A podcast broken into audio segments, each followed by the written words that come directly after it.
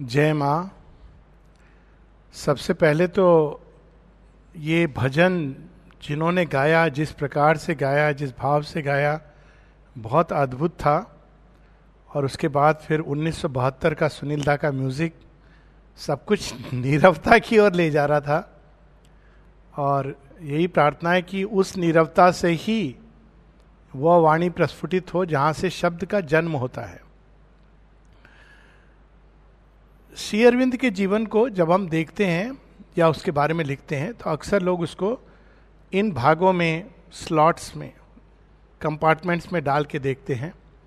Student उसके बाद revolutionary philosopher योगी poet इत्यादि इत्यादि, अनेकों कंपार्टमेंट लेकिन अगर जैसे व्यक्ति वास्तव में बटा हुआ नहीं होता है, हालाँकि ऐसा प्रतीत होता है और कालखंड के हिसाब से हम कह सकते हैं कि कौन सा पक्ष सामने था।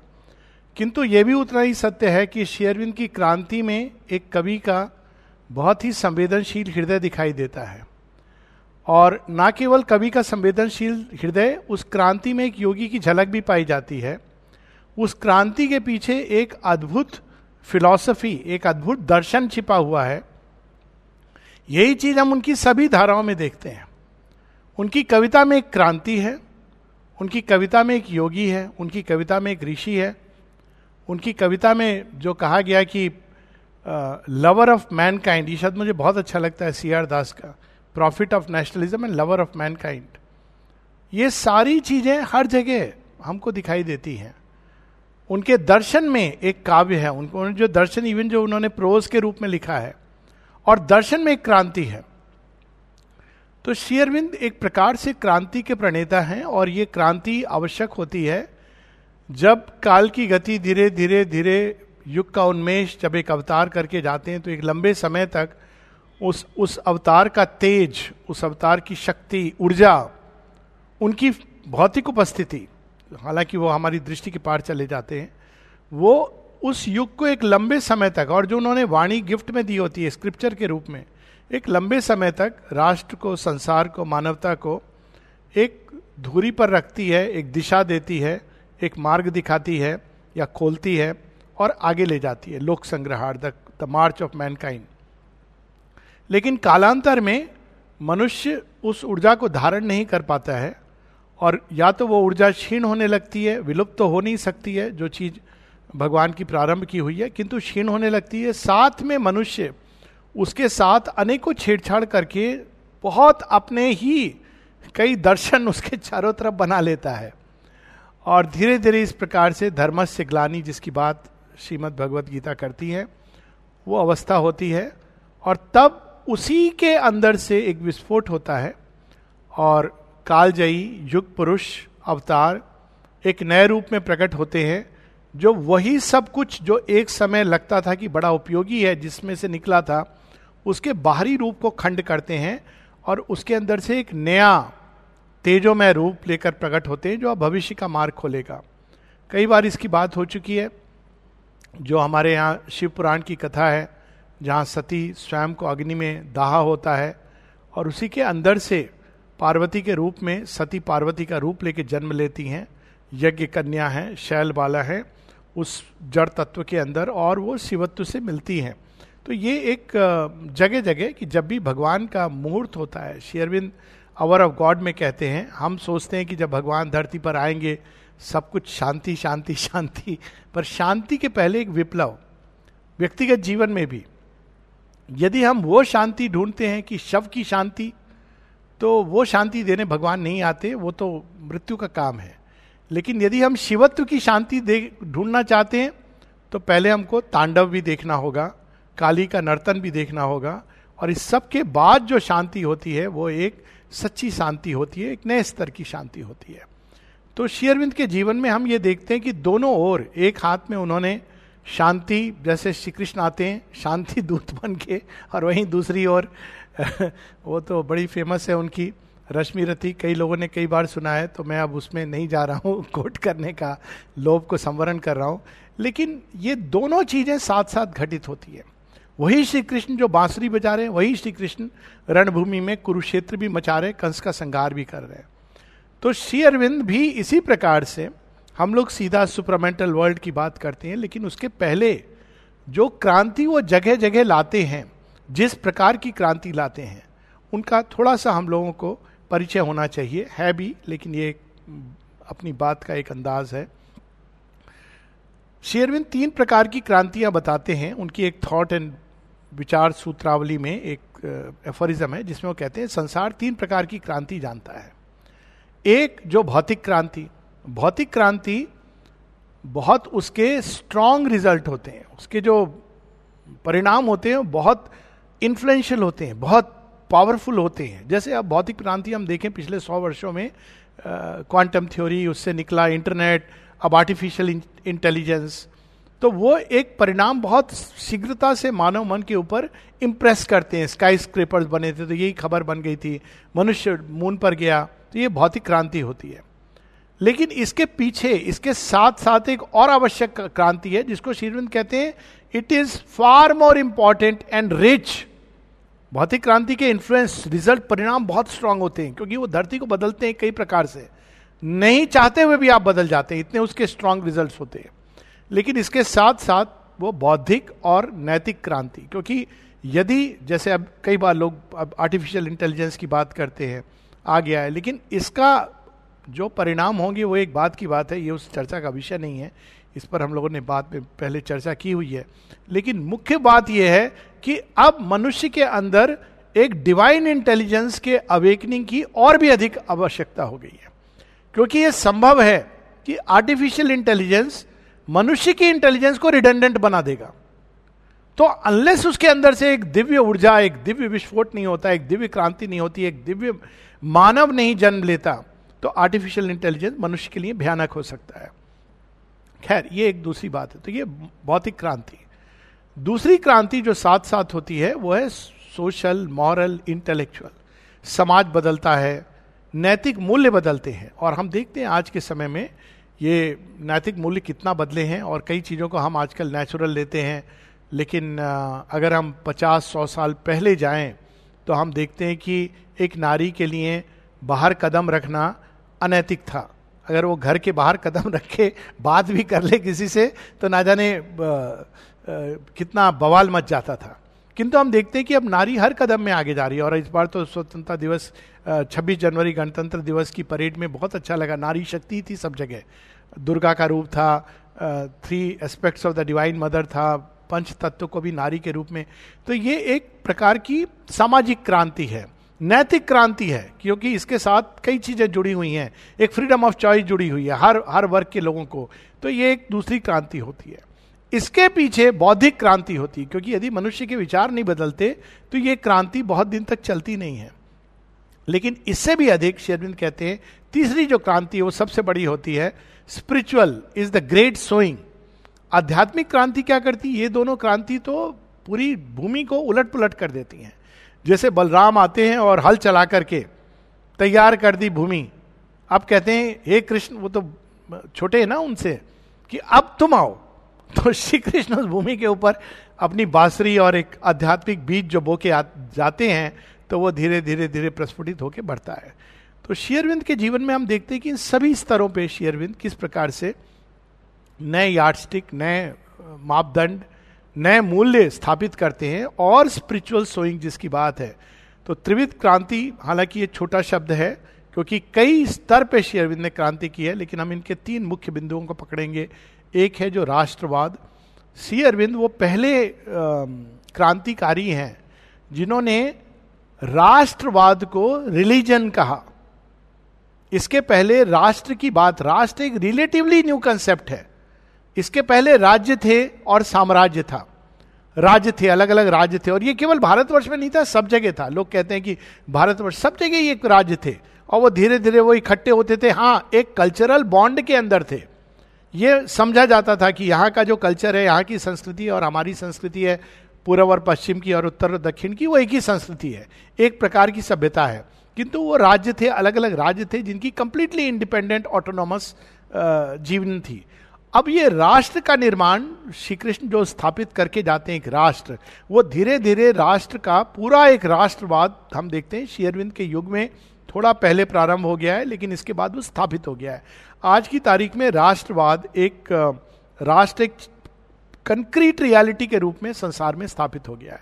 हालाँकि उसको तोड़ने की बहुत कोशिश की जा रही है, लेकिन वो जो भगवान ने स्थापित किया है, उसको कोई तोड़ नहीं सकता। और एक ह्यूमरस टेक मैं इस पर लेता हूँ। हालाँकि मैं कहूँगा नहीं, संकेत किस तरफ़ है। और जिसको भगवान तोड़ देते हैं, उसको कोई जोड़ नहीं सकता, क्योंकि वो उन्होंने तोड़ा है, खंड किया है। खैर श्री अरविंद का राष्ट्रवाद, ये पहला एक अवसर हम देखते हैं जहाँ श्री अरविंद कहते हैं अब इसके पहले प्रारंभ हुआ था इस तरह का यूनाइटिंग नेपोलियन नेपोलियन क्या कहते हैं? वो कहते हैं France is Napoleon and Napoleon is France वहाँ उनका पतन प्रारंभ हो गया। लेकिन शेयरविंद क्या कहते हैं? इंडिया नेशनलिज्म इज़ रिलीजन अब ये देखिए, एक मौलिक अंतर हो गया। यहाँ कोई व्यक्ति नहीं है, यहाँ धर्म की बात हो रही है। राष्ट्र धर्म अपने आप में मनुष्य का एक धर्म है। और जो इस धर्म को लेकर के जीता है, जैसे बहुत सारे धर्म हम लोग, भारतवर्ष में धर्म की बहुत बहुविध व्याख्या है, और हर स्तर का एक धर्म होता है, उसी तरह राष्ट्र का भी एक धर्म है। और वो धर्म के अनुसार उस राष्ट्र को प्रगति करनी चाहिए। यदि वो उसके अनुसार प्रगति करेगा तो वो उन्नति की ओर ले चला जाएगा और यदि वो धर्म से विमुख होकर प्रगति करेगा, जैसा हम देखते हैं कि कुछ राष्ट्रों ने किया तो आज नहीं तो कल वो विनाश के रास्ते पर जाएगा, क्योंकि ये जीवन का एक अकाट्य सत्य है, ईश्वर द्वारा स्थापित है और ये मानव की बुद्धि विवेचना के परे है। तो भारतवर्ष में राष्ट्र को एक धर्म के रूप में उन्होंने स्थापित किया और राष्ट्र धर्म क्या है, इसको भी बताया। इसकी, ये तो एक अपने आप में चर्चा का विषय है। लेकिन फिर भी सी अरविंद की जो क्रांति है, उसमें उनके तीन चार जो बिंदु, अक्सर लोग ये पूछते थे कि शेयरविंद क्यों चले गए? वो इसलिए चले गए क्योंकि वो काम पूरा हो गया था, जिस चीज़ को उन्होंने वो करने आए थे। वो क्या काम था श्री अरविंद स्वयं बताते हैं कि there were three sides of my political action तो पहला, पहली चीज़ क्या थी? उन्होंने एक सीक्रेट रिवोल्यूशनरी सोसाइटी जो प्रारंभ हुई थी लोटस एंड डैगर के नाम से यूके में, जब वो इंग्लैंड में थे, उसके बाद जब वो भारतवर्ष में आते हैं तो आते ही उन्होंने प्रारंभ किया था, लेकिन उस समय की जो लोग थे पॉलिटिकल एस्टेब्लिशमेंट थे, वो तैयार नहीं थे। लेकिन 1902 में बाघ जतिन इत्यादि के साथ उन्होंने अनुशीलन समिति सीक्रेट जिससे खुदीराम बोस जुड़े, बाद में नेताजी सुभाष चंद्र बोस इत्यादि से निकल करके आए। तो उन्होंने एक प्रकार की सीक्रेट रिवोल्यूशनरी एक्टिविटी प्रारंभ की, जिसका मूल उद्देश्य था भारत को स्वतंत्र करना। Political freedom and physical freedom from the British उसके बाद उन्होंने दूसरी चीज़ क्या की? एक आइडियल के रूप में, एक आदर्श के रूप में स्वराज को स्थापित किया। स्वराज का जो आइडियल है, हालाँकि स्वराज शब्द पहले उपयोग में हुआ है बाद में नहीं, ये ना गांधी जी का शब्द है, वास्तव में तिलक जी ने भी साथ ही साथ अडॉप्ट किया है, लेकिन शेरविंद स्वयं बताते हैं कि ये कोई बेंडेकर, जहाँ तक मुझे याद है, हो सकता है मैं इसमें गलत हो नाम, लेकिन जो महाराष्ट्र की भूमि से कोई थे, उन्होंने ये शब्द यूज़ प्रयोग में लाए थे। और शेयरविंद ने इसको पूरा का पूरा लिया। और स्वराज क्या ये उन्होंने बताया। और यहाँ पे उन्होंने एक अलग प्रकार के राष्ट्रवाद का निर्माण किया, हम सबको दिया। और वो कहते हैं, स्वराज दो भूमि पर होना चाहिए। एक भूमि, अंदर का स्वराज। कितनी सुंदर दूरगामी उन्होंने बात कही है पॉलिटिशियंस के लिए, हमारे पॉलिटिकल एस्टेब्लिशमेंट के लिए, कि यदि तुम्हारे अंदर इनर स्वराज नहीं है, यदि तुमने अपने आप को संयम द्वारा, अपने जीवन को मर्यादा के द्वारा, आध्यात्मिक ऊर्जा के द्वारा, अपने जीवन को तुमने नियमित संचालित नहीं किया है। यदि तुम कामनाओं के दास हो, अगर इसको हम दूसरे ढंग से देखें, महत्वाकांक्षाओं के दास हो तो तुम कभी भी एक समुचित राष्ट्र का निर्माण नहीं कर सकते हो। तो स्वराज के उन्होंने दो एस्पेक्ट दिए थे, एक पॉलिटिकल फ्रीडम और एक दूसरा था इंडिविजुअल फ्रीडम फ्रॉम इग्नोरेंस। तो ये दोनों चीज़ ज़रूरी थी तो उन्होंने स्वराज की ये बात कही थी। इसके साथ ये एक आइडियल लोगों के बीच में, और इसके बाद तीसरी जो चीज़ उन्होंने की थी, पब्लिक को उठाना, जगाना, इस दिशा में कि हम ब्रिटिश से जीत सकते हैं। ये एक भाव था जो नहीं था उस समय। असंभव लगता था कि हम कैसे ब्रिटिशर्स के पास तो सब कुछ है, हमसे हर तरह से ज्ञान में समृद्ध हैं भौतिक तकनीक में संभव समृद्ध हैं। वहाँ श्री अरविंद जगाते हैं कि नहीं, भारतवर्ष के अंदर उसकी चेतना में क्या है ऐसा कि भारतवर्ष जीत सकता उनसे। तो एक एक प्रकार से हम जो रामायण में संवाद देखते हैं, जब हनुमान जी कहते हैं कि मैं क्या करूँगा, अकेला वानर, मैं अन्य वानरों की तरह मैं कूद के कैसे जाऊँगा ढूँढने, वो बेचारे चुपचाप बैठे और जामवंत जब उनको सुनाते हैं कि नहीं, हनुमान, तुम नहीं जानते तुम कौन हो? तुम साधारण बंदर नहीं हो, तुम तो रुद्र अवतार हो। तुमने क्या क्या कर्म किए हैं? तो ये जो जगाना होता है, ये बहुत एक इंपॉर्टेंट पार्ट है आध्यात्मिकता का। जब स्वामी विवेकानंद ने शंखनाद किया कि मैं उस धर्म से आता हूँ जो ये कहता है कि मनुष्य की मूल प्रकृति दिव्य है। इट इज़ अवेकनिंग कि अच्छा अरे, हमको तो पाप बोध से मुक्त कर दिया उन्होंने। अब सेकेंड स्टेप इज़ दिव्य प्रकृति को बाहर लाना। तो ये जो चीज़ है, उन्होंने जगाया। और जगाया किस तरह से? उन्होंने मार्ग दिखाया ये भी for the record it should be set straight क्योंकि लोग कई बार इसके लिए भी क्रेडिट कहीं भी चला जाता है, लेकिन शेरविंद की वाणी में है ये पैसिव रेजिस्टेंस जिसको वैसे अगर हम निष्क्रिय निरोध करना, प्रतिकार करना, निष्क्रिय प्रतिकार, लेकिन हम इसको सत्याग्रह का जो ओरिजिनल सेंस है, कि ये प्रतिकार पैसिव है, आप शस्त्र नहीं उठा रहे हो, लेकिन आप रेजिस्ट कर रहे हो इन्वेजन को, लेकिन उसकी शक्ति क्या है? कोई मॉरल शक्ति नहीं है सत्य की शक्ति कि आप सच्चे हो और उस सत्य पर अडिक हो। अब उसका जो बन गया है, वो एक अलग बात है। कई सारे सत्य हैं जो। और दूसरी तरीका जो उन्होंने इसके लिए बताया था, वो था बॉयकॉट बॉयकॉट यानी कि हम जो स्वदेशी स्वदेशी और बायकॉट साथ साथ जाते थे कि हम स्वयं सक्षम है। मेक इन इंडिया का वो ओरिजिनल सेंस है कि हम सक्षम है सब कुछ करने के लिए, हम बनाएँगे और हम अपनी चीज़ों को उपयोग में लाएँगे। हमारी मिलें सब कुछ बना सकती हैं। सब कुछ में हम सक्षम हैं और उस समय शेयरविंद ने ये बीज बोया है। अब हम देखते हैं कि कुछ पॉलिटिकल एस्टेब्लिशमेंट ने ये बीज को पकड़ा है कि हम सक्षम हैं, हम स्वदेशी। स्वदेशी का अर्थ ये नहीं होता है कि हम अपने को कन्फाइन कर लेंगे या अन्य राष्ट्रों के साथ हमारा आदान प्रदान नहीं रहेगा। It does not mean that इसका अर्थ ये होता है कि हम बनाएँगे, हमारी अपनी तकनीक है और हम भी आदान प्रदान करेंगे। जैसे हम चीज़ों को लेते हैं, हम चीज़ों को देंगे। वो तो एक लार्जर कंटेक्स्ट है, जो जहाँ अच्छा है हम लेंगे।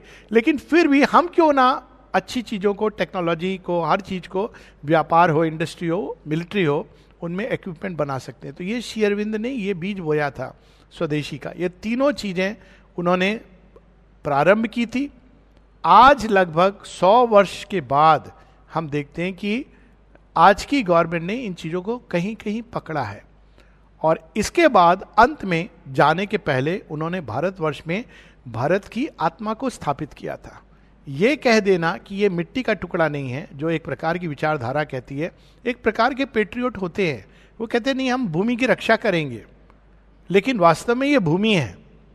अब इसमें और उसमें मूल अंतर क्या है? एक और होता है कि जब हम कहते हैं कि हम सन ऑफ़ द सॉइल हैं, अब सन ऑफ़ द सॉइल की समस्या है, क्योंकि ज़मीन का बंटवारा हो सकता है। अभी हाल में बहुत सुंदर बात आज मतलब ये एक पॉलिटिकल मंच नहीं है, लेकिन जो सुंदर बातें कहनी चाहिए। एक बड़ी अद्भुत बात वर्तमान ऑनरेबल प्राइम मिनिस्टर ने कही कि दूध को नहीं बांट सकते हो, ज़मीन को बांट सकते हो आप। दूध कैसे बांटोगे? अब ये देखिए, दूध क्या एक ही माँ का दूध? माँ कौन है? राष्ट्र। भारत हमारी माता है। माता का बंटवारा नहीं हो सकता है, भूखंड का बंटवारा हो सकता है। अब देखिए, एक डिफरेंस कितना कुछ बदल देता है। यदि वो केवल भूखंड है तो बट सकता है। तुम एक टुकड़ा ले जाओ, तुम एक टुकड़ा ले जाओ, तुम्हारा मन नहीं है। जब वो कह रहे नहीं, वो माँ है। माँ का आप हाथ पाँव नहीं काट के दे सकते कि एक बेटा एक हाथ ले गया, दूसरा बेटा दूसरा पाँव ले गया। ये संभव नहीं है। तो उन्होंने मदर इंडिया को स्थापित किया एक नए प्रकार का राष्ट्रवाद, जिसमें उन्होंने मदर इंडिया को स्थापित किया, भारत की आत्मा और उनकी जो अंतिम एक प्रकार से नॉट एग्जैक्टली लास्ट लेकिन वन ऑफ़ द लास्ट जो दुर्गा स्त्रोत के रूप में उन्होंने भारत की आत्मा को भी स्थापित किया। और भारत को, भारतीय को जगाया, भारतीयता के प्रति जगाया। और अगर हम आज से सौ वर्ष पूर्व क्यों, आज की तारीख में भी उन लेखों को पढ़ें तो हम कहेंगे कि ये क्रांति से कम नहीं है। अभी भी ऐसे लोग हैं जो भारतीयता को इसी तरह समझते हैं कि ज़मीन का टुकड़ा है। अभी भी ऐसे लोग हैं जो भारतवर्ष को आर्य संतान से जोड़ने में कतराते हैं, क्योंकि हमारे दिमाग में एक बहुत ही मिथ्यात्व भर दिया गया है कि आर्य और द्रविड़ इस फॉल्सूट को शेयरविंद तोड़ते हैं। और आज तो खैर इसका वैज्ञानिक एविडेंस है कि ये जो थ्योरी थी, वो पूरी तरह पॉलिटिकल रूप में डिवाइड करने के लिए बनाई गई थी। और यहाँ मेरा ये आग्रह रहेगा सबसे कि आज से हम नॉर्थ इंडियन साउथ इंडियन कहना बंद कर दें। वी आर इंडियंस हम भारतीय हैं।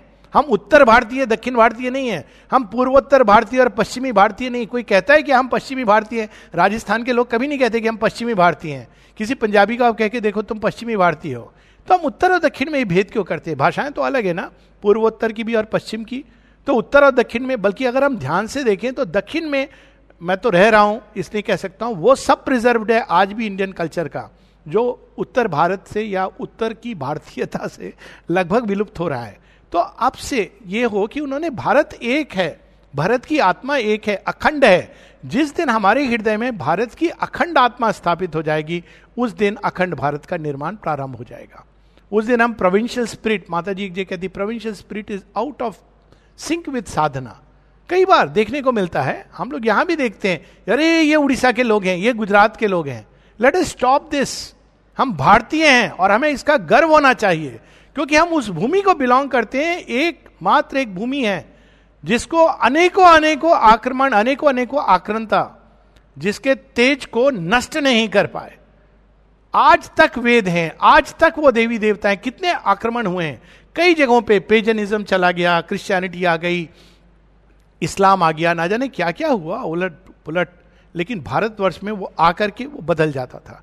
तो कोई ऐसी शक्ति और ऊर्जा है और इसका गर्व होना चाहिए। तो शेयरविंद ने एक नए प्रकार की क्रांति जो आज भी अपना औचित्य रखती है। और मैं तो समझता हूँ कि कोई भी व्यक्ति यदि भारतीय, भारतीयता क्या है, इसको जानना चाहता है तो please read Sri Aurobindo his writings on India nationalism on वो नेशनलिज्म एज रिलीजन हिंदुइज्म क्या है कंट्री क्या है देश क्या है वो बताते हैं कि दो प्रकार की हिंदुइज्म है ये बात तो स्वामी विवेकानंद ने भी कही है लेकिन वो वो बताते हैं कि एक तो है जो किचन किचन की रसोई की हिंदुइज्म जो कुकिंग पॉट और यूटेंसिल में अपना भगवान ढूंढती है कि बर्तन अच्छे से मांझ दिए अच्छी बात है, लेकिन ये तो सब जगह होना चाहिए। और हम केवल शुद्ध शाकाहारी खाते हैं तो हम हिंदू हैं, लेकिन कहते हैं एक दूसरे प्रकार की हिंदुइज्म है। वो एक विशाल भूमि पर जागती है। वो केवल एक जीवन शैली नहीं है, वो एक ऐसी जीवन शैली है जो जीवन को निरंतर विकास की धारा से जोड़ती है। Just to say it's a way of life is to mislead क्योंकि वे ऑफ़ लाइफ तो फिर लोग कहेंगे कुछ भी हम कर रहे हैं। नहीं it's a way of life Sanatan Dharma एक वे ऑफ़ लाइफ है जो हर धर्म को हाल में कोई कह रहा था कि सनातन धर्म है तो फिर क्या आ, इस्लाम सिख बुद्ध नहीं है? वो भी सनातन धर्म के हिस्सा है। वो माने ना माने क्योंकि जो भी चीज़ ऊपर की ओर उठती है लेकिन वही इस्लाम जब डिस्ट्रॉय करता है तो वो ना केवल सनातन धर्म किसी धर्म से नहीं जुड़ा हो सकता है। लेकिन कोई भी चीज़ जो विकास की ओर ले जाती है। सनातन धर्म क्या it's a wide fire lifting everything purifying everything refining everything मनुष्य के अपग्रेडेशन के लिए सनातन धर्म। हमारे सॉफ्टवेयर और इवेंचुअली हमारे हार्डवेयर देह तक के अपग्रेडेशन के लिए सनातन धर्म। तो कोई भी धारा इसमें जुड़ सकती है। आप भगवान को किसी मार्ग से पाइए। लेकिन any way of life is not Hinduism और सनातन धर्म। आप इसको ये ज़रूरी नहीं कि आप किस नाम से पुकारते हैं या ईश्वर कहते हैं गॉड, अल्लाह, ये सब इंपॉर्टेंट नहीं है। लेकिन मुख्य चीज़ सनातन धर्म की है। तो ये सब उन्होंने जो प्रकट की, जो आज तक मुझे लगता है पूरी तरह भारतवर्ष ने उसको आत्मसात नहीं किया है। और ये आवश्यक है, जो भी भारतवर्ष में इंटरेस्ट लेते हैं कि इसको हम पढ़ें, समझें, जिए। श्री अरविंद बार बार कहते हैं कि भारतवर्ष के उत्थान के लिए कहते हैं recover the old Aryan spirit आर्य कौन थे? इसके ऊपर उन्होंने आर्य के नाम से ही पूरी लेखनी, उनकी जर्नल का नाम ही आर्य था। और लोग ये उस समय आर्य शब्द यूज़ करना रेसिज्म शेरविंद बताते कि आर्य कौन है?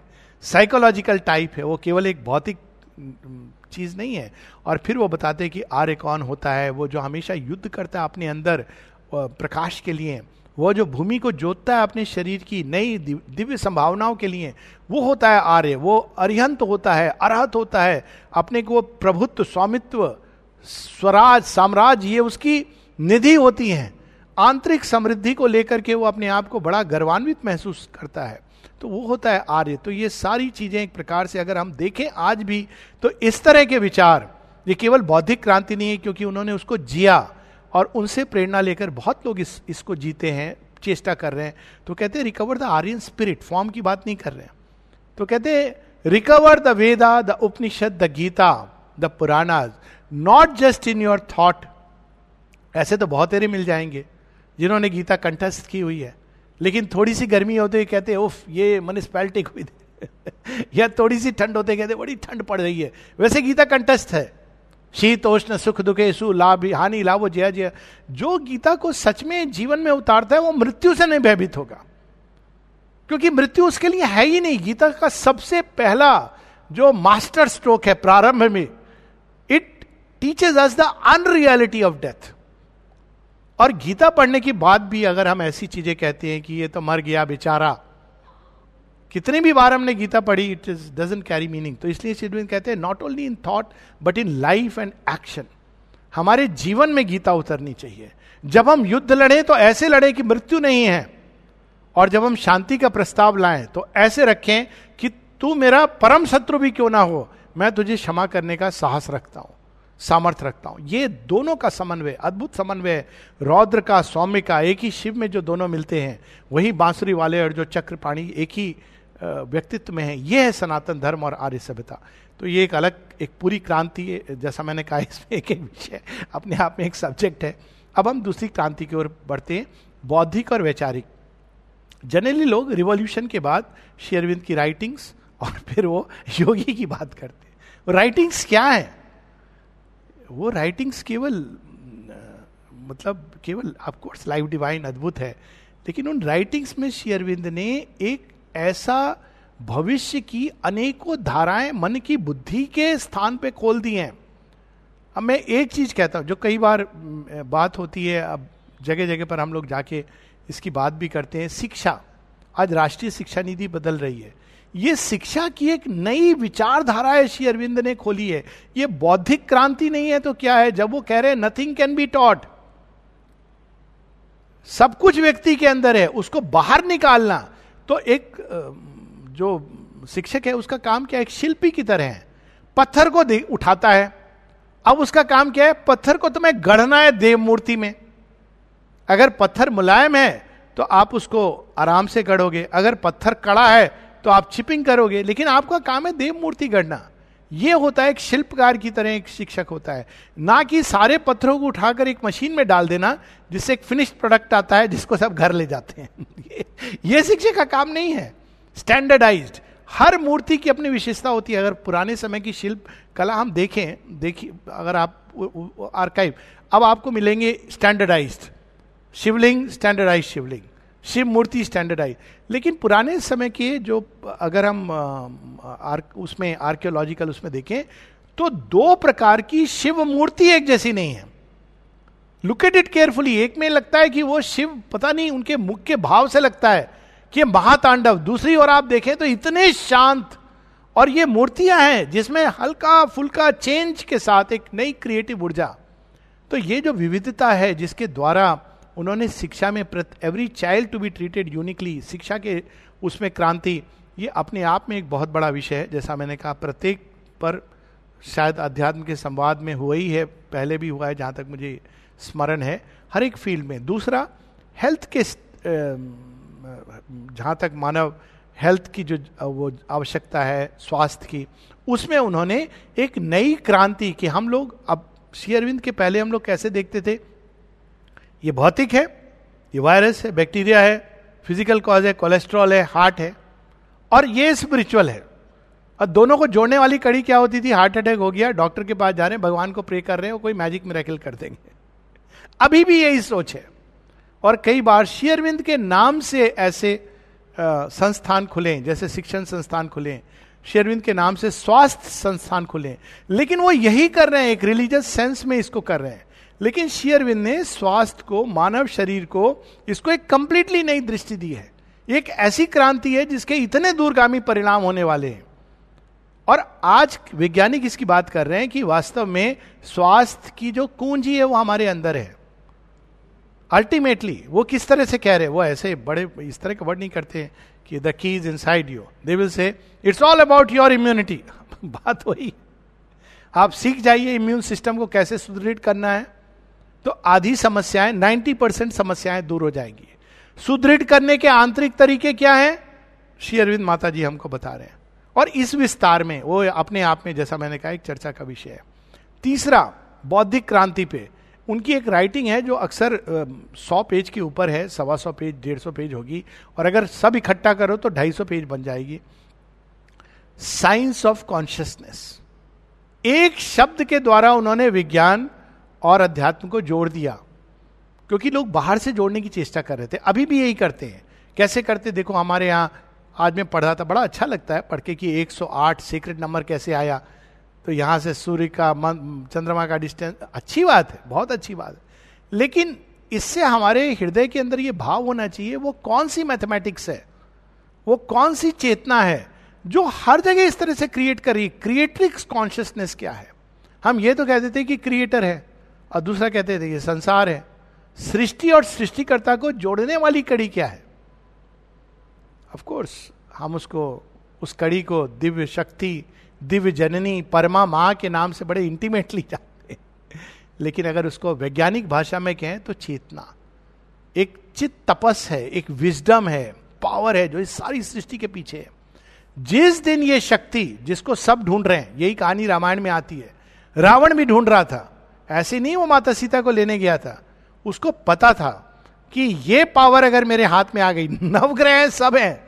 ब्रह्मा जी का वरदान लिया, लेकिन इमोटल नहीं है। लेकिन यदि ये पावर मेरे हाथ में आ गई और इनके साथ मेरा विवाह हो गया तो फिर कोई मुझे नहीं रोक सकता। और इसके लिए वो सब कुछ करता है और परमामा जाती है कि चल, तू भी कोशिश कर ले। क्योंकि पहले उसने पावर को हथियाने का शिव जी के द्वार से प्रयास किया था। तो शिव जी ने तो वो पूरा अंगूठे से जो दबाया, उसके बाद शिव स्त्रोत निकला। उसके बाद उन्होंने कहा अच्छा कोई बात नहीं है। अब ये मानव अवतार में है। शिव जी तो भगवान है, देवता है। उनको मैं नहीं ले जा सका। वो शक्ति को कैद करना चाहता था लंका में। अब मैं मानव लीला में लक्ष्मी जी को ले जाता हूँ। वो आ जाएँगी तो सब कुछ मेरे पास संपूर्ण शक्ति आ जाएगी। लेकिन शक्ति नहीं आती है। संभव नहीं है इस तरह से आना। तो वो पूरी अगर हम कहानी देखें तो सब लोग, सारे वैज्ञानिक बोसोन पार्टिकल को नहीं ढूंढ रहे हैं। इन सब के पीछे जब आइंस्टीन कहते हैं यूनिफाइड फ़ील्ड थ्योरी तो वास्तव में वो फ़ील्ड क्या है? और इसकी कल्पना आजकल पिक्चरों में आ गई है। मैट्रिक्स की बात करते हैं। इवन एआई में अब मैट्रिक्स की बात हो रही है। मैट्रिक्स को आप पकड़ लेंगे। अब ये सोचिए कि जिस दिन चेतना हम सबके अंदर है, यदि हम चेतना की सर्वोच्च संभावना को, सर्वोच्च स्थिति को पकड़ लें। एक हो जाए उसके साथ तो कौन सी चीज़ें जो असंभव है? क्योंकि सारी सृष्टि वहाँ से निकली है। अब ये तंत्रों में इसका उल्लेख है, लेकिन वो अंत में वो कहते थे, नहीं, संसार से अंत में क्या लेना देना, और वो चले जाते थे, पुरुष तत्व में विलीन हो जाते थे। किंतु ये आवश्यक है, वो पूरी एक साइंस ऑफ़ कॉन्शियसनेस है, जो उन्होंने रिलीज़ की है पृथ्वी के लिए।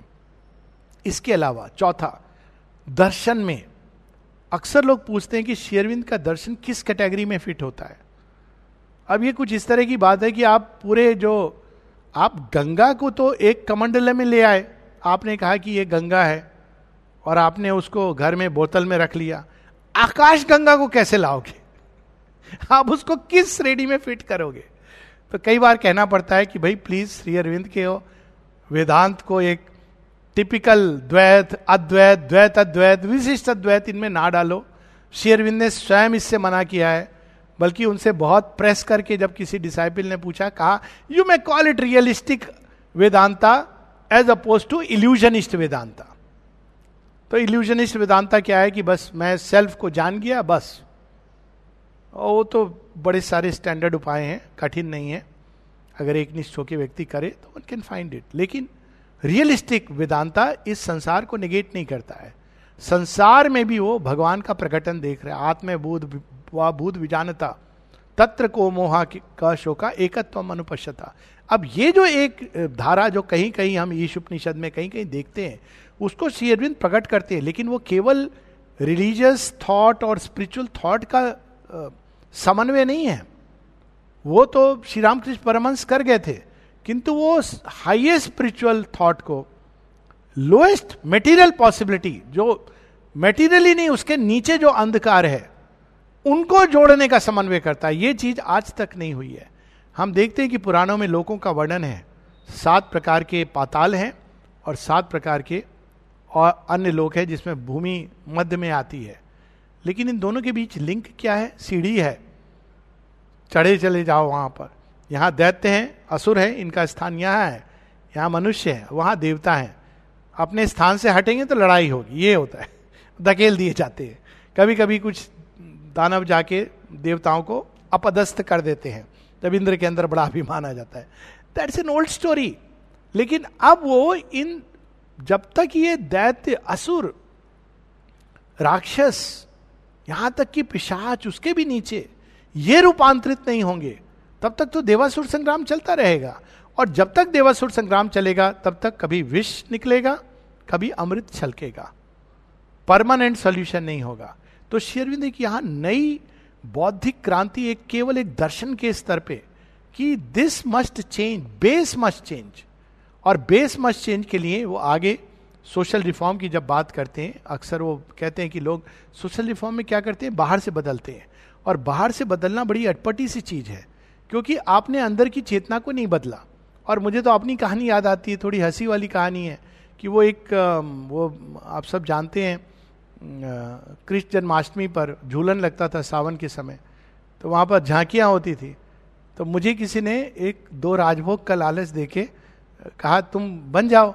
तो मैंने कहा, बहुत अच्छा मुझे तो अच्छा लगता है ड्रामा व्रामा कर लेंगे। तो उन्होंने मुझे कहा लास्ट में जाके, पूरा रस कदम राजभोग का लालच दिया है। अब कह रहे तुमको द्रौपदी बनाने का ये क्या बात हुई? द्रौपदी कैसे बन? मेरे अंदर कुछ भी द्रौपदी का भाव नहीं है। बच्चा था, द्रौपदी बन गया। वो सारा ड्रामा चल रहा है इतने मेरे माता पिता और मेरी बहन आई देखने के लिए। उन्होंने कहा, मुन्ना और मैं भागा।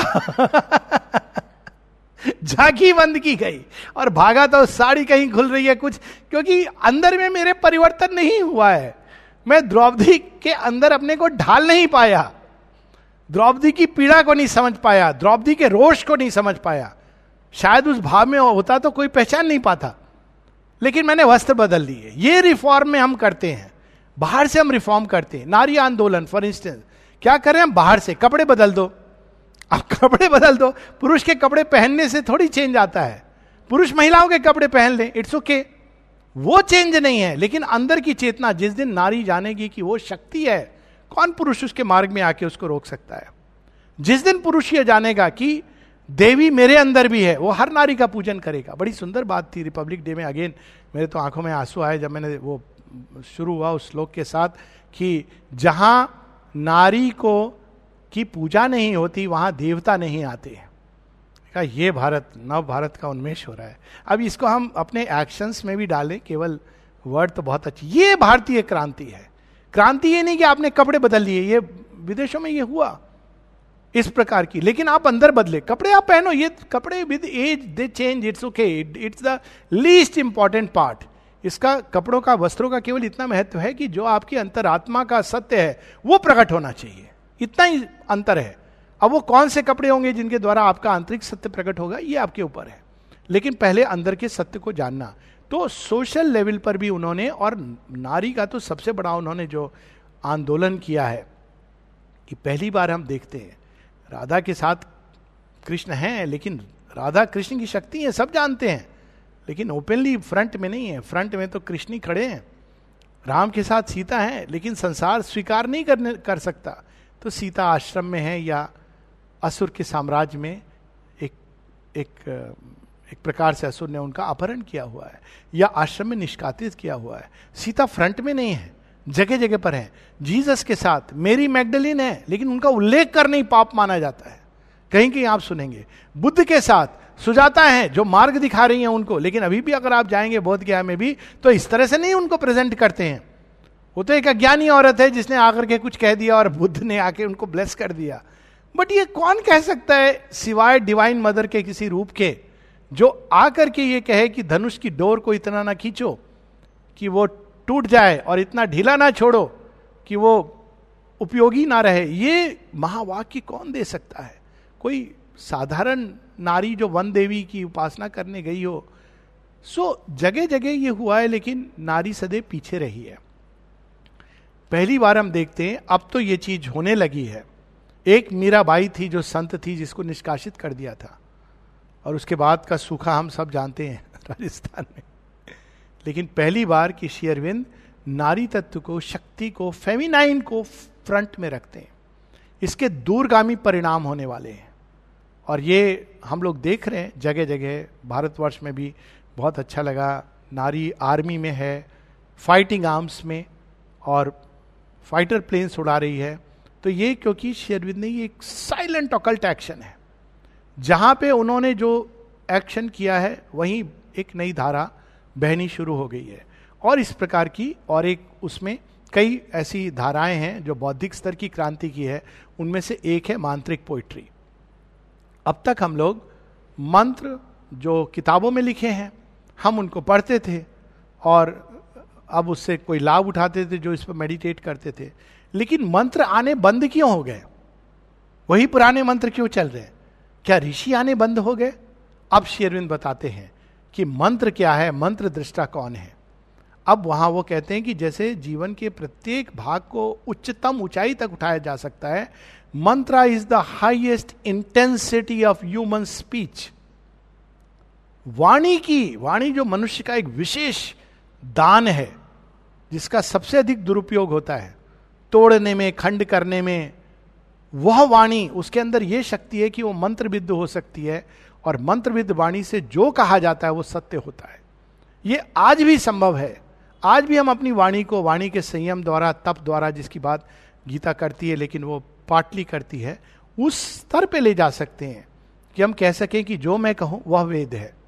क्योंकि वो वेद वाणी कोई किताब की वाणी नहीं है, अंदर के सत्य को, संसार के अंदर छिपे सत्य को आत्मा साक्षात्कार करती है और वाणी का रूप देती है। Highest intensity of human speech उस दृष्टि से क्रिएट किए गए थे भारतवर्ष में।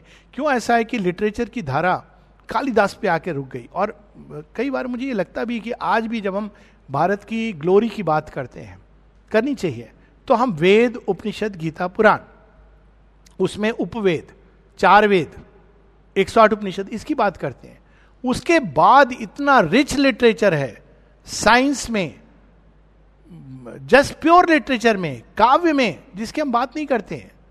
जैसे एक फेवरेट है कालिदास तो श्री अरविंद ये सब स्पष्ट करते हैं, इतिहास की बात करते हैं but not as literature just as literature Valmiki and Vyas, Shri Aurobindo कहते हैं, वाल्मीकि, व्यास और कालिदास। ये तीनों एक ऐसे स्तंभ हैं, केवल लिटरेचर की दृष्टि से हम देखें तो अद्भुत हैं। तो शेयरविंद केवल इसकी बात नहीं करते हैं, हमको वो फ्यूचर पोइट्री के प्रयोग द्वारा हमको बताते हैं कि मंत्र क्या है। अब लोग कहेंगे, ठीक है, शेयरविंद के लिए आसान था, लेकिन वॉट अबाउट अस तो अब वो सावित्री में ऐसा क्लू छोड़ देते हैं। As when the mantra sings in yoga's ear कि मंत्र की वाणी को जब हम सुनते हैं और उस मंत्र के साथ एक होते हैं तो हमारे अंदर भी वही द्वार खुल जाता है, जहाँ से वो मंत्र उतरा है।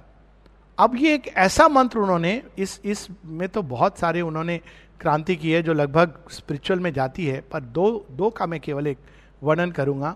सावित्री मंत्र है तो लोग कहते हैं कि हाँ वेदों में भी मंत्र है, गीता भी मंत्र है, उपनिषद भी मंत्र है तो what is the difference Savitri is the mantra of transformation इसकी जो ऊर्जा है, शक्ति है, वो अलग है। सावित्री हमारे अंदर रूपांतरण और इसका में एक सिंपल उदाहरण, जो रोज घटित होता है। मन उदास है, दुखी है। लग रहा है कि मृत्यु सामने खड़ी है। Just read a few lines of Savitri from anywhere marvellous effect क्यों? क्योंकि वो रूपांतरण का मंत्र है, वो अंदर की अवस्था को एकदम बदल सकती है। ऑफकोर्स अगर रिसेप्टिविटी है तो बहुत अच्छी बात है। किंतु उसके अंदर ये पावर है। कि वो रूपांतरित, अब रूपांतरण अल्टीमेट सेंस में भी है, लेकिन रूपांतरण बहुत सारी हमारी अवस्था है जो बड़ी डिप्रेस्ड है। अगर कोई चीज़ को हम पढ़ते हैं केवल उसके प्रभाव से, हम मृत्यु के, मैंने तो देखा है अपने एज ए चिकित्सक, मैंने लोगों को मृत्यु के भय से मुक्त होते हुए देखा है टर्मिनल स्टेज कैंसर में। मृत्यु सामने खड़ी है। मैंने सुना था कि भागवत सुनने से परीक्षित को राजा परीक्षित को मृत्यु के भय से मुक्ति मिल गई थी, और दुंदभी भी मुक्त हो गया था। पढ़ा था, लेकिन सावित्री से मैंने देखा है, क्यों उसके अंदर वो पावर ऑफ़ ट्रांसफॉर्मेशन है। तो एक नए प्रकार का मंत्र और नए प्रकार की फ्यूचर पोइट्री रिद्म इत्यादि वो अपने आप में एक अगेन विस्तृत विषय है। तो just reading any of Sri Sri Aurobindo's poetry the golden light came down into my brain the grey rooms of my mind sun touched became a bright reply to wisdom's occult plane a calm illumination and a flame Thy golden light came down into my throat, and all my speech is now a tune divine, a pain song of thee, my single note. My words are drunk with the immortal swine. Thy golden light came down into my heart, smiting my life with thy eternity. And now has it grown a temple where only thou art, and all its passions point towards only thee. Thy golden light came down into my feet, and all my earth is now a playfield and thy seat. Divine worker पूरी गीता का सार लोग पता नहीं कहाँ कहाँ देते हैं। I face earth happenings with an equal soul in all are heard thy feet life whole tremendous theorem is thou complete अब देखिए, ये तो लगता है कि उन्होंने सारी सृष्टि चार पंक्तियों में डाल दी है। और जब वो कहते हैं कि fortune is thy passage victory is thy passage mirror through fortune glass failure is cradled on thy deathless arm no power can slay my soul it lives in thee thy presence is my immortality please ये सब हमको को पढ़नी चाहिए ये मंत्र द्वार खोलते हैं ये पोयम नहीं है पोयम है लेकिन उस हाइएस्ट सेंस में जहाँ शेरविंद कहते हैं कवि कृतु द पोइट क्रिएट्स अगर हम सावित्री में जब दिव्य दर्शन पढ़ते हैं जगन माता का और अब शॉर्ट ऑफ़ डायरेक्ट दर्शन, हम लोगों के पास तो ले दे के या तो ऋग्वेद की दसवां मंडल पुरुष सूक्त बहुत विशाल लगता है, लेकिन उतना मज़ा नहीं आता है। भगवत गीता का मज़ा आता है थोड़ा विश्व रूप का दर्शन। बड़ा मज़ा आता है कि थोड़ा चलो, यही second hand report direct reporting मिल गई। लेकिन सावित्री में जगह जगह divine mother at the head she stand of birth and toil and feet पढ़ के ऐसा लगता है कि जगन माता सामने खड़ी, ये होता है कवि का कार्य। और शेयरविन डिवाइन मदर को सुप्रीम लॉर्ड का दर्शन हमारे लिए सहज सुलभ कर देते हैं।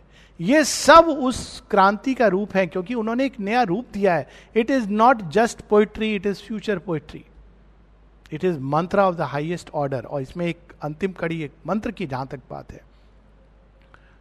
अक्सर हम लोग अभी भी करते हैं, या देवी सर्वभूतेषु शक्ति रूपेण संस्थिता। या देवी सर्वभूतेषु शांति रूपेण संस्थिता। उसके बाद नमस्तस्य नमस्तस्य नमस्तस्य, नमो नमः। अब इसमें और शेयरविंद ने जो प्रकट किया, उसमें क्या डिफरेंस है? शेयरविंद ने क्या प्रकट किया? इन सबको जोड़ के उच्चतम तक ले गए। हम लोगों ने सच्चिदानंद स्वरूप भगवान की तो बात सुनी है, लेकिन आनंदमयी, ओम आनंदमयी, चैतन्यमयी, सत्यमयी पर में एंड सी द ऑर्डर सच्चिदानंद नहीं, आनंद से प्रारंभ हो रहा है। इट इज़ हर आनंद जो सृष्टि को सस्टेन कर रही है। वह आनंद हमारे लिए, जब हम उस आनंद की ओर खुलते हैं वो हमारे अंदर चित्त तपस को क्रिएट करता है। दुखी व्यक्ति अंदर में चित्त तपस को नहीं क्रिएट कर सकता है। और वह चित्त तपस हमारे अंदर सत्य का उद्घाटन करता है। वॉट ए ब्यूटिफुल तो डू वी रियली नीड ये मंत्र जो है, वो अपनी जगह उपयुक्त थे, लेकिन अब हम एक नए जगत में प्रवेश कर रहे हैं। और ओम नमो भगवते, श्री अरविंद आए ओम नमो भगवते। माँ कहती है I mean working the divine of tomorrow भविष्य के तो ये सारे बहुत सारे आ, मैं तो थक जाऊँ थकूँगा नहीं लेकिन समय की सीमा है। तो और भी कई बौद्धिक स्तर पे क्रांतियाँ और अंत में आध्यात्मिक क्रांति जो सोइंग है उन्होंने मानव चेतना में एक स्वप्न डाल दिया आध्यात्मिक स्वप्न। वो क्या है? बहुत बड़ा उनका महावाक्य है man is a transitional being मैं समझता हूँ इसी एक को पकड़ ले। Evolution is not finished man is a transitional being इसको अगर हम पकड़ लें तो एक नया उत्साह मिलता है। नहीं तो बच्चों को क्या सिखाया जाता है? अभी भी, शेरविंद को पढ़ने के बाद भी, बड़ा होकर तू क्या बनेगा? अच्छा पता नहीं कहाँ, अमेरिका में भेजते हैं लोग, कहाँ कहाँ भेजते हैं। अमेरिका तो अब कोई जगह सुरक्षित नहीं है, भारतवर्ष के अलावा। पर फिर भी उसमें भी कितना पैसा कमाए, क्या बैंक बैलेंस बड़े खुश होते हैं माँ बाप। लेकिन यदि कोई बच्चा बोले, मम्मी, मैं भगवान बनना चाहता हूँ। ज़्यादा तू कहा जा रहा है बता? पांडिचेरी तो नहीं जा रहा है। तेरा किससे परिचय हो गया है? ये सब बात की बात है। जब मेरी उम्र का हो जाएगा ना, तब भगवान को खोजना। अभी भी हमारी ये मानसिकता है। लेकिन आप देखिए शेरविंद किस आध्यात्मिक क्रांति का उन्मेष कर रहे हैं। सावित्री में उसका वर्णन है। वर्जन है, वर्णन ये है कि I saw the omnipotent flaming pioneers come crowding down the amber stairs of birth faces that wore the immortals glory still voices that commune with the ineffable feeds echoing in the corridor of time prophets and lovers and kings ये कौन है जो आ रहे हैं? उन्होंने दूसरा तरीका, एक ऐसी आध्यात्मिक क्रांति प्रकट कर दी है कि आने वाली संतान, हमने ये तो सुना था, भागीरथ ने गंगा के अवतरण से सगर की साठ हज़ार संतानों को मुक्त कर दिया। अब ये कौन सी महागंगा है जिसके अवतरण से ना केवल मुक्ति हो रही, रूपांतरित हो रही द चिल्ड्रेन ऑफ़ टुमारो जो स्वतः ही, और मैं तो मिलता हूँ कई दस साल के बच्चे, नौ साल, आठ साल, पाँच साल के बच्चे एडोलिसेंट्स किस तरह से वो खुले हैं? क्योंकि उन्होंने सिंपल तरीका ये किताब पढ़ेंगे, प्रयास करेंगे, बदलेंगे, मैं इनको अंदर से बदल देता हूँ। दिस इज़ द रिवोल्यूशन और लेकिन जब वो आएँगे नए बच्चे, संसार भी बदला बदला होना चाहिए। नहीं तो तो बड़ी प्रॉब्लम होगी। स्ट्रेंजर होंगे। ऑलरेडी जो नए बच्चे आए, उनको समस्या होती है। सबसे पहले पेरेंट्स के साथ होती है। फिर समाज के साथ, शिक्षकों के साथ भी होती है। फिर समाज के साथ होती है। अधिकांश अनफॉर्चुनेटली तोड़ मरोड़ के चिड़िया को सोने के पिंजड़े में बंद कर देते हैं। जो मुक्त गगन में उड़ने के लिए बनी थी। या सिंह को, तू अपने इसमें रह, वहाँ तुझे मीट दे दिया जाएगा। तू खुश रहे, क्या ज़रूरत है तुझे जंगल में जाने की? लेकिन एक ऐसी क्रांति है जो दो प्रकार से कार्य कर रही है, एक व्यक्तिगत और एक समष्टिगत। वहाँ पर शेरविंद एक नए अद्भुत विजन की बात करते हैं, जो अब तक नहीं किया गया है। राष्ट्र की बात श्री कृष्ण करते हैं और हिंट देते हैं सारे संसार को एक सूत्र। लेकिन अब समय बदल गया अलग अलग राष्ट्र आ गए हैं। उनकी अपनी नियति है, उनके अपने तौर तरीके हैं, कल्चर हैं। इसके बाद अब ह्यूमन यूनिटी की बात करना। ये जितने भी धर्म, वो कैसे विकृत हुए हैं, उसके आगे आकर के एक religion of a spiritual religion of mankind इसकी बात करना। ये सब कुछ वो ना केवल करते हैं औरविल को प्रकट करना। ह्यूमन कलेक्टिविटी किस कम्यून को बनाना, क्योंकि भविष्य जो है संसार का वो कम्यून्स हैं। राष्ट्र रहेंगे, लेकिन कम्यून्स में डेवलप करेगी। ये कम्यून्स बड़े ज़रूरी कम्यून्स में क्या होता है कि एक प्रकार से कुछ लोग इकट्ठे होते हैं जो बढ़ना चाहते हैं एक तरह से। जैसे आश्रम इज़ ए कम्यून इसमें सब अलग अलग जगह से आए हैं। लेकिन जो कॉमन फैक्टर ये है कि हम शेरविंद के योग के द्वारा अपने आगे को प्रगति चाहते हैं।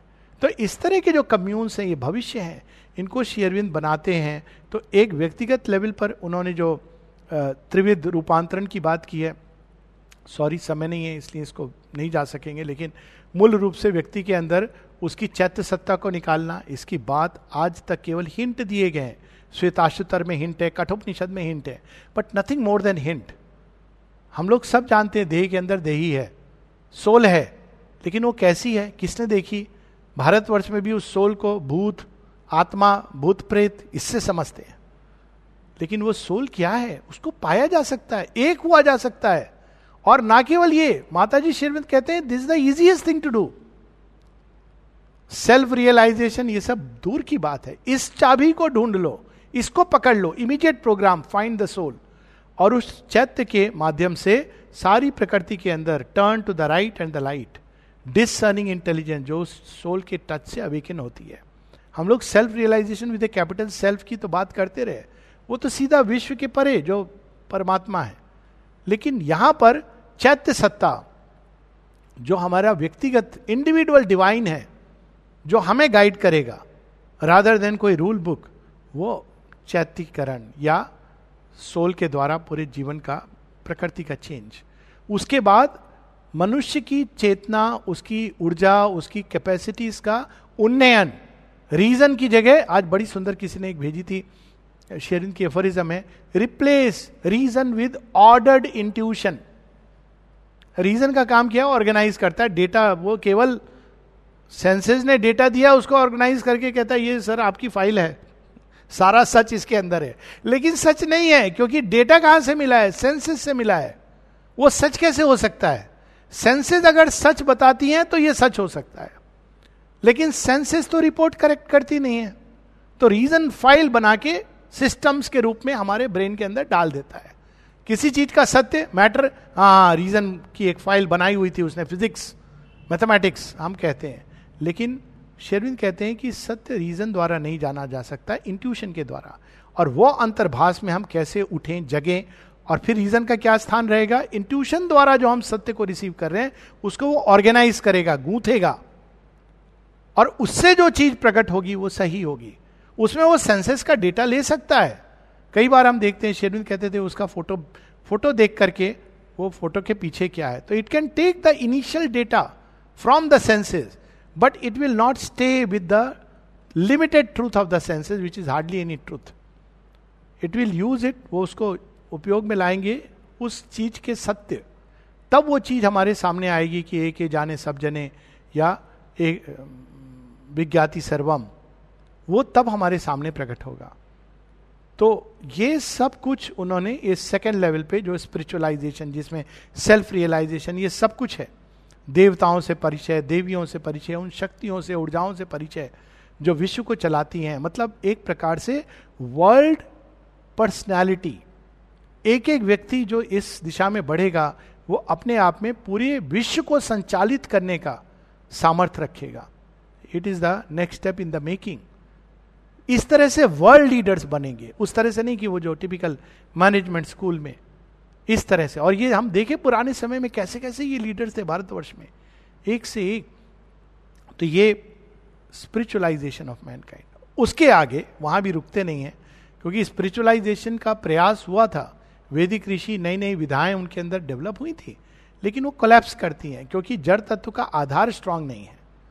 तो वापस ग्रेविटी की फोर्स को नहीं समझना मतलब फिजिक्स में यूनिफाइड फ़ील्ड नहीं आना। ग्रेविटी की फोर्स क्या है? That is the ultimate challenge क्योंकि मैटर के अंदर बाकी सब हैं। Electromagnetic weak positive forces of attraction repulsion where is gravity coming from तो वो ग्रेविटी की फोर्स को समझना, उसका समन्वय करना। तो ये जब तक ये जड़ तत्व रूपांतरित नहीं होता, तब तक ये सारा जो उत्कृष्ट सिविलाइजेशन होगा ट्रॉय का था, मायन सिविलाइजेशन था एंशंट इंडिया में था, वो ध्वस्त होगा। तो शेयरविन चाहते कि नहीं I want a perfect building कभी प्रलय ना हो कांस्टेंट प्रोग्रेशन हो। तो वो सुपरामेंटल रूपांतरण है। ये आध्यात्मिक क्रांति का भी अल्टीमेट रूप है। आध्यात्मिक क्रांतियाँ हुई हैं, इस तरह की हुई हैं जिन, जो, जिन्होंने सोशल रिफॉर्म का रूप लिया। जिन्होंने कहा कि कास्ट सिस्टम नहीं है, सब लोग एक हैं, गरीब, ये वास्तव में देखा जाए तो it's not spiritual revolution per यह कि स्पिरिचुअलिटी के आधार पर कि सब लोग एक हैं। वो भजन है ना, बड़ा सुंदर सुंदर भजन है। वो, वैष्णव जनते, सो कहिए, पीड़ पर आई जाने रे। बड़ा सुंदर भजन है। लेकिन पीड़ पराई जानना और उसका बाहर से शमन करना काफ़ी नहीं है। पीड़ा के मूल में जाकर उसका निराकरण करना, ये रियल शमन है। तो ये सारी अल्टीमेट सॉल्यूशन और इस सब के लिए मनुष्य के जीवन को एक बहुत क्रांतिकारी परिवर्तन लाना है। माता जी शेरविंद ने पूरा मार्ग बताया है उल्लेख किया है और यहाँ तक कहा है कि हमको जो भविष्य है उसको अपने अंदर केवल अंश रूप में नहीं, पूरी तरह स्वीकार करके आत्मसात करना है। स्पष्ट कहते हैं शेर। ये ऐसा नहीं चलेगा कि थोड़ा सा ये, थोड़ा सा ये। दो पाटन के बीच में साबुत बचाना, कोई दो नाव में पाँव रखना डेंजरस है। यहाँ दो नाव से कोई दो विचारधाराओं की बात, एक पूरा पास्ट है, जो ईगो डिज़ायर उसमें मॉडिफिकेशन सात्विकता रिलीजन गॉड वहाँ पे इस पर आधारित है। उस पर माता जी ने रानी रासमनी फ़िल्म देख के कमेंट भी किया है। और एक पूरा नया जगत है, जो ईश्वर का व्यक्ति के अंदर दिव्य संकल्प के द्वारा प्रकटन, चैत्य को इंडिविजुअल का आधार बना के जड़ तत्व को पूरी तरह नमनी और रिजु बना के ग्रहणशील बनाकर पूरे जीवन का व्यक्ति का और समाज का और संसार का रूपांतरण है। मनुष्य को इन दो धाराओं में चुनाव करना है और उसके चुनाव पर ही उसका व्यक्तिगत भविष्य निर्भर करेगा। संसार का भविष्य तो नियंता ने स्वयं आके निर, नियत कर दिया है निर्धारित कर दिया है। Spiritual transformation is now inevitable वैसे भी वो इनएविटेबल था क्योंकि जो अंदर छिपा है वो तो प्रकट होगा आज नहीं तो कल। लेकिन अब उन्होंने उसको निर्णायक मोड़ दे दिया है। हम लोगों का बस इतना सा काम है। माता जी कहती हैं कि the permanent solution lies in spiritualisation of the race. और माँ कहती मैं तुमसे केवल एक चीज़ मांगती हूँ, और कुछ नहीं। तुम्हारे हृदय में अगर सिंसियर यस है सिंसियर वर्ड इंपॉर्टेंट है। सिंसियर यस है। सत्य निष्ठा से तुम कहते हो हाँ बाकी सब मैं देख लूँगी। तो ये एक अद्भुत क्रांति के हम लोग दहलीज पे खड़े हैं। और अब संसार को ये दो भागों में बांटा जा रहा है। एक जो पुराने जगत से चिपका हुआ है, आज नहीं तो कल उसका विनाश होना है। माता जी की भविष्यवाणी है, मैं कोई व्यक्तिगत वो नहीं कर रहा हूँ। और दूसरा वह जगत जो जन्म ले चुका है स्ट्रांग होता जा रहा है और ऐसे लोग हैं जो अधिक अधिक उससे जुड़ता, जुड़ते चले जा रहे हैं और वो अंत में अभ्युत्थान अधर्म से तदात्मान सजा में हम ये उनके साथ जीवन में घटित होगा। अभी यहीं रुकेंगे, क्योंकि एक सीमाहीन संवाद है। नमस्ते, जय माँ, वंदे मातरम। बहुत बहुत धन्यवाद डॉक्टर आलोक पांडे जी, हमारे प्रिय आलोक भैया। बिल्कुल श्री अरविंद त्रिविध क्रांति अपनी इस वार्ता में, यो कहिए उन्होंने गागर में सागर भर दिया है, और कोई ऐसा पक्ष नहीं छोड़ा कि जिसे इतनी देर के अंदर, कुछ मिनटों के अंदर उन्होंने समाहित ना कर दिया हो। उन्होंने बात की कि गंगा को तो हम भर सकते हैं पात्र के अंदर। कह सकते हैं कि गंगा हमारे पात्र में है। आकाश गंगा को कैसे? तो वो तो आकाश गंगा है। और सचमुच उसको इतने कम समय के अंदर इतना स्वाद हमको सुनने को मिला। और एक ऐसी दृष्टि जहाँ पहले समग्रता पे ध्यान नहीं दिया वो त्रिविध क्रांति है। सामाजिक मूल्यों की क्रांति, चाहे राष्ट्रवाद हो, जैसा कि उन्होंने कहा माननीय आलोक भैया ने कि नेशनलिज्म इन रिलीजन की बात उन्होंने की, स्वराज का आदर्श रखा, आंतरिक स्वराज का आदर्श रखा। तो बहुत महत्वपूर्ण बात कही नारी शक्ति की बात उन्होंने कही, बौद्धिक क्रांति की बात की, साइंस इन ऑफ़ कॉन्शियसनेस की उन्होंने बात की, चेतना की बात की, क्रिएटिव कॉन्शियसनेस की शेयर ने बात की। और एक शेरविंद के दर्शन की बात की कि उन्होंने बौद्धिक जगत में जो अपना दर्शन तत्व प्रस्तुत किया, जिसमें उच्चतम आध्यात्मिक तत्वों को निम्नतम निम्नतम चेतना तत्व से जोड़ा। ये बहुत बड़ा सूत्र वाक्य उन्होंने हमको दिया है कि शेयरविंद ने ये जो दर्शन प्रस्तुत किया, संभवतः इससे पूर्व कभी नहीं हुआ जैसा उन्होंने कहा कि उच्चतम आध्यात्मिक तत्व को निम्नतम चेतना तत्व से जोड़ दिया। उनका ये दर्शन तत्व है द्रौपदी का बड़ा सुंदर उनका अपना व्यक्तिगत उदाहरण था और उन्होंने नारी तत्व की सही अर्थों में स्थापना की। शेरविंद ने मांत्रिक पोइट्री की शुरुआत की और फ्यूचर पोइट्री उनकी भावी कविता सावित्री, जैसा कि डॉक्टर साहब ने बताया कि Savitri is the mantra of transformation और वो कहते हैं कि सावित्री मृत्यु से भय से मुक्ति दिलाती है। अपने व्यक्तिगत अनुभव बताए कि कैंसर के रोगी को भी मृत्यु का भय नहीं रहा।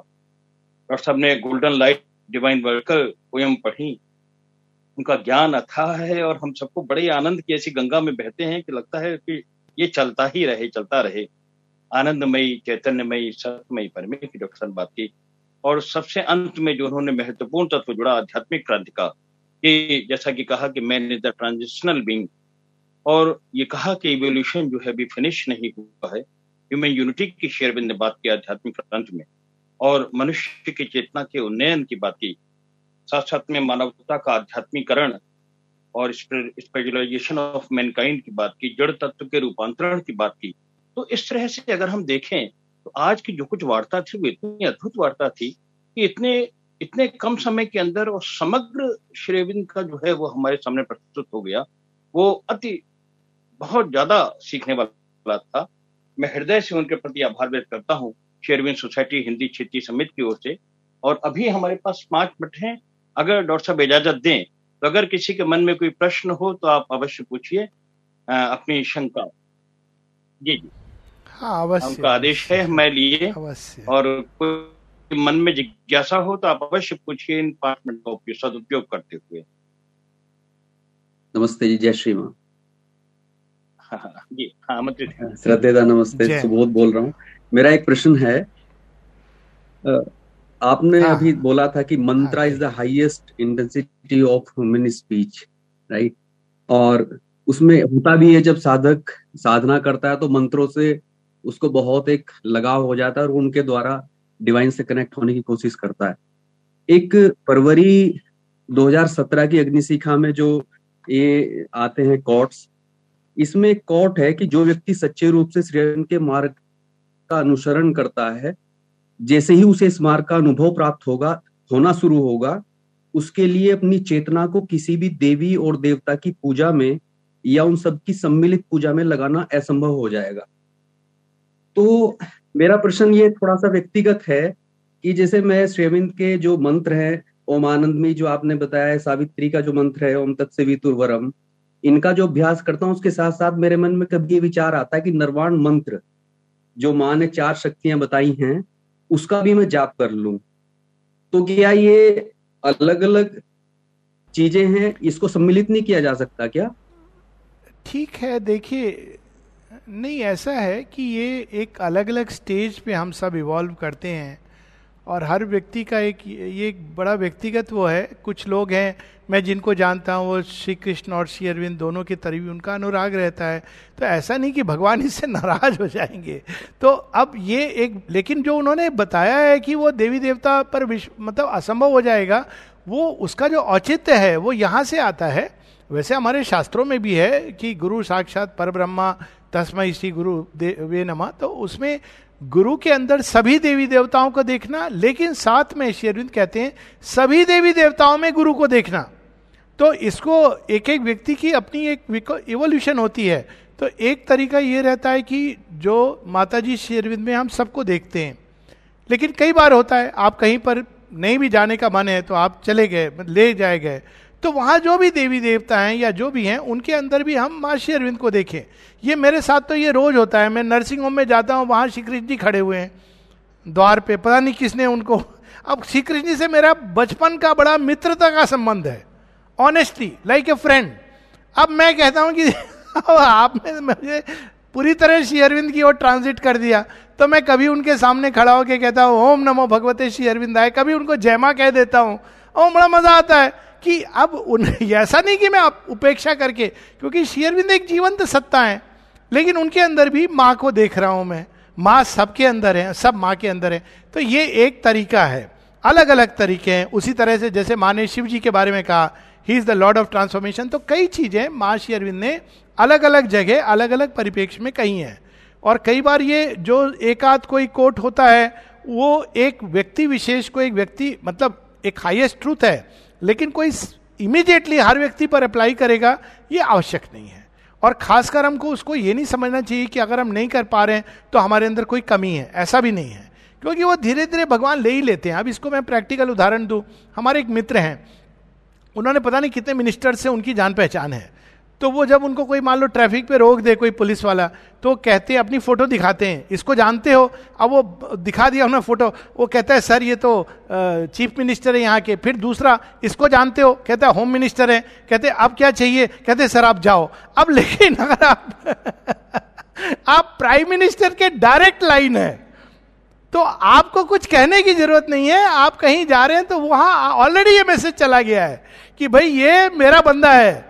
इसको कोई कुछ नहीं करो। तो उसी तरह से देवी देवता का रोल है, अच्छी बात है, लेकिन यहाँ पर माँ कहती है कि उनकी पूजा करना। पूजा क्या होता है? हम उनको नमन नत होते हैं उनके सामने एज एन इंडिपेंडेंट पावर यहाँ पर सचेत रहने की ज़रूरत है। ये नहीं कि हम उनको प्रणाम नहीं कर सकते या मंत्रोच्चार स्वाभाविक रूप से आता है और कई बार पुराने मंत्र जिन्होंने सहयोग दिया है, लेकिन पूजा की जो बात होती है, वहाँ हम किसी के अधीन स्वयं को करते हैं।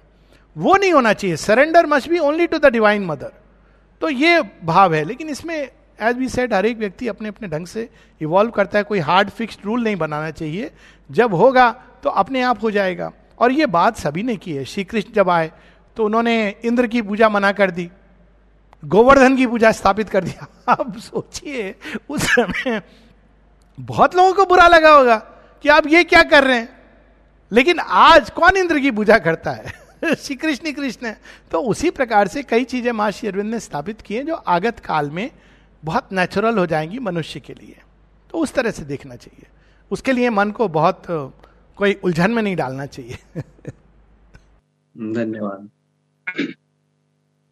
मतलब एक समस्या मेरी भी रहती है लगभग सभी की समस्या होगी, हम लोग जो माँ श्री अरविंद के भक्त हैं।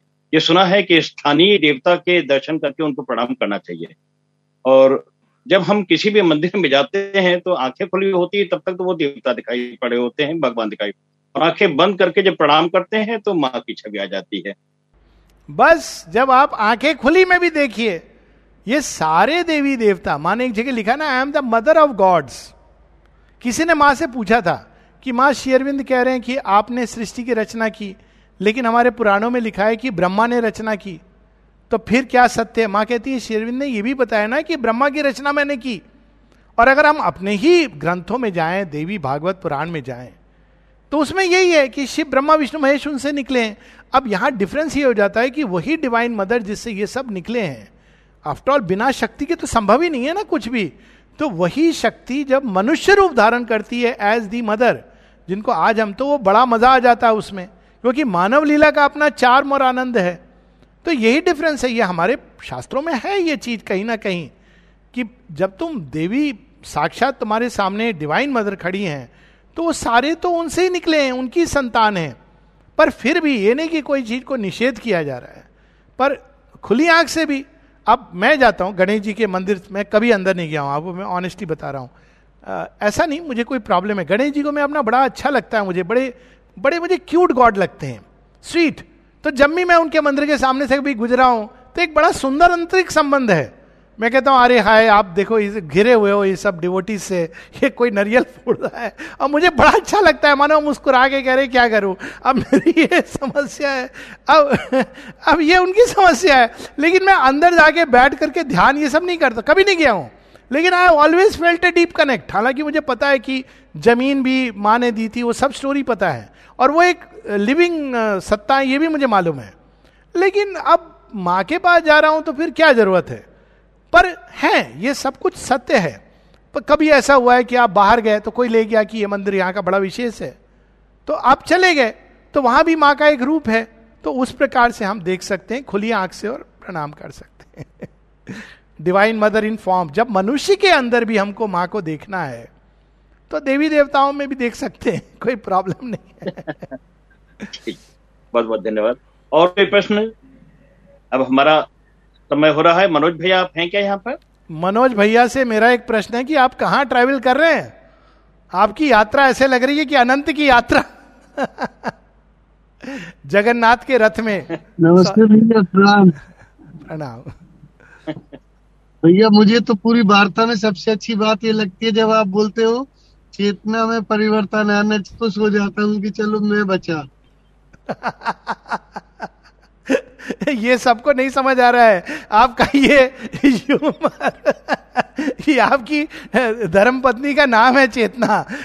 लेकिन मुझे भी स्मरण आता है कि चेतना की बात होती है तो मनोज भाई का स्मरण आता है कि ये कहीं उल्टा ना समझ ले कि चेतना का मैं बड़ा सुखद महसूस करता हूँ कि आपने मुझे स्पेयर कर दिया।